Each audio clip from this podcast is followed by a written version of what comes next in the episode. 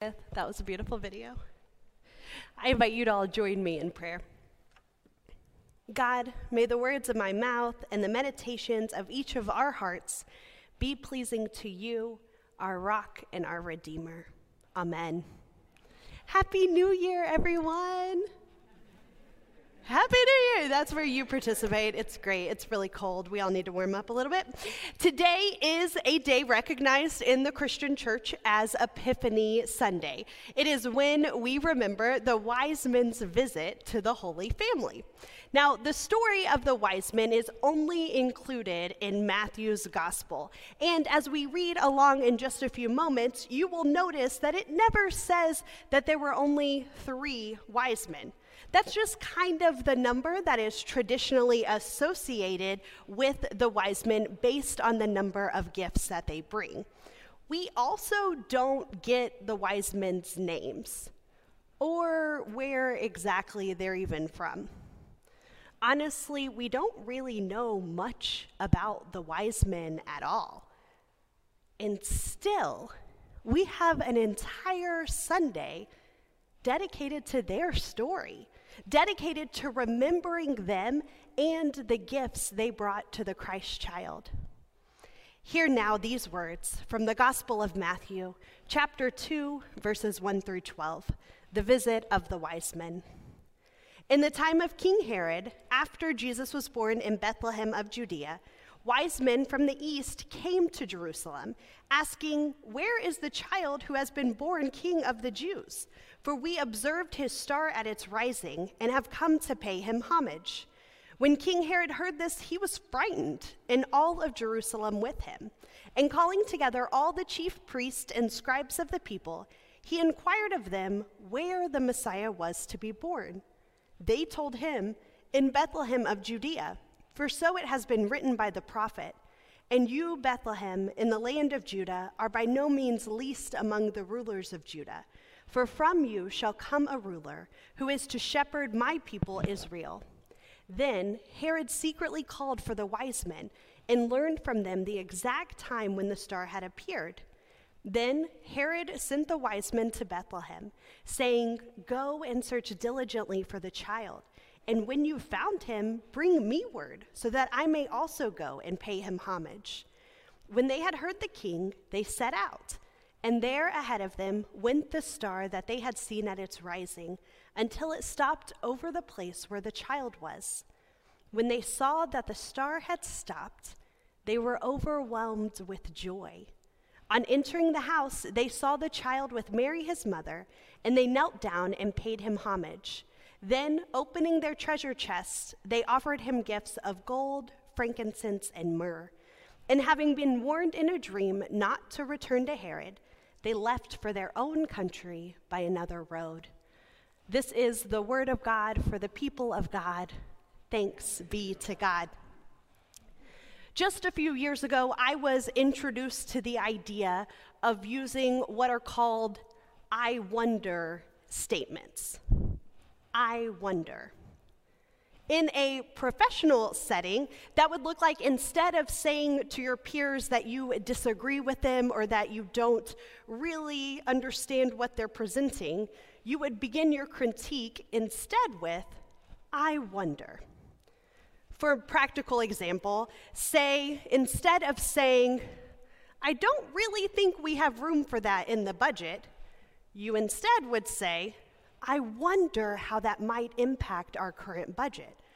Or, I wonder if there's an option that may work within our current budget.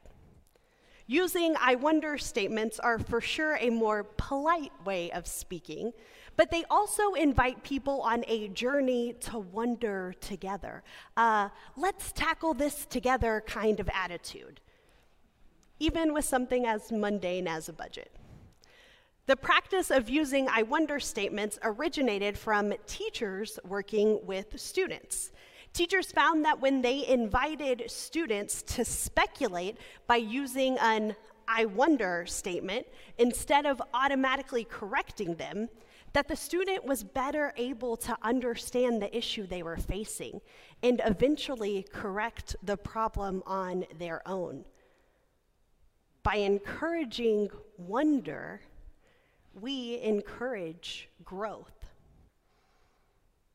As we read this story of the wise men, I can't help but wonder about it all. I wonder what compelled these men to leave their homes and follow a star. I wonder if they had their own suspicions about Herod's true intent and if they were fearful while meeting with him and then later while avoiding him on their way back home. I wonder what Mary and Joseph must have thought when these men arrived at their home offering gifts for their child. And I wonder a lot about that star. How big was it? How unusual did it really look in the sky? And if it was such an anomaly, surely others must have followed it too, right? Why are the wise men the only ones who seem curious, enough to follow where it leads? One of my favorite things about using I wonder statements is that they don't always give clear cut answers. That's kind of the point. Instead, they open our mind to the endless possibilities of answers and they often bring up more questions than we even began with. When we start to wonder about these things about the wise men and their story, we invite the Holy Spirit to work. We acknowledge the wonder and the mystery of God already present in this story. Ultimately, wonder is what drives the wise men in the first place. Matthew tells us only that the men came from the east. Based on this information, like Meredith says in Children's Time, it is fair to assume that these men are not of the Jewish faith. They don't practice the faith of Abraham. And still, this sense of wonder over a star in the sky moves them to go, to follow it. Their wonder moves them into action. It compels them to seek out whatever message it is this star may hold. God uses these men of another culture, probably even of another faith or of no faith, and demonstrates the far reaching power of why Jesus was born in the first place. Jesus was born for all people not only those of his faith, not only those who, who were healed or ministered or who knew him firsthand.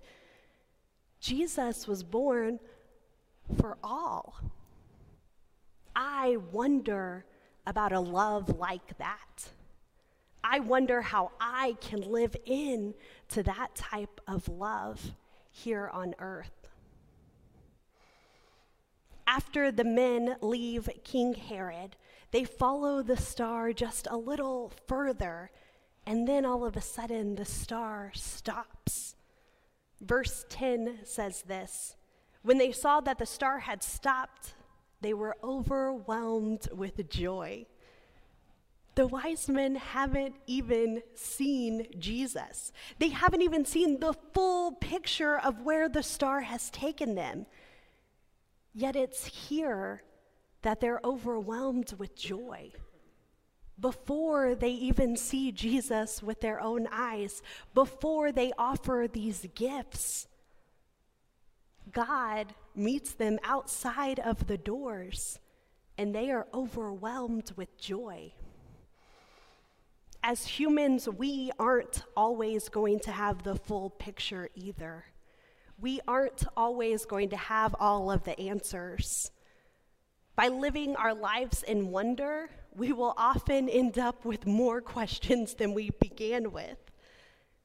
And still, even when we can't see the full picture, joy abounds. That is part of the beauty of this whole faith thing. We don't have to have all of the answers to know that we are truly loved by our Creator. We don't have to do all of the right things to receive the grace that is offered to us. Instead, it's given to us right here and now, even when we can't see the entire picture quite yet.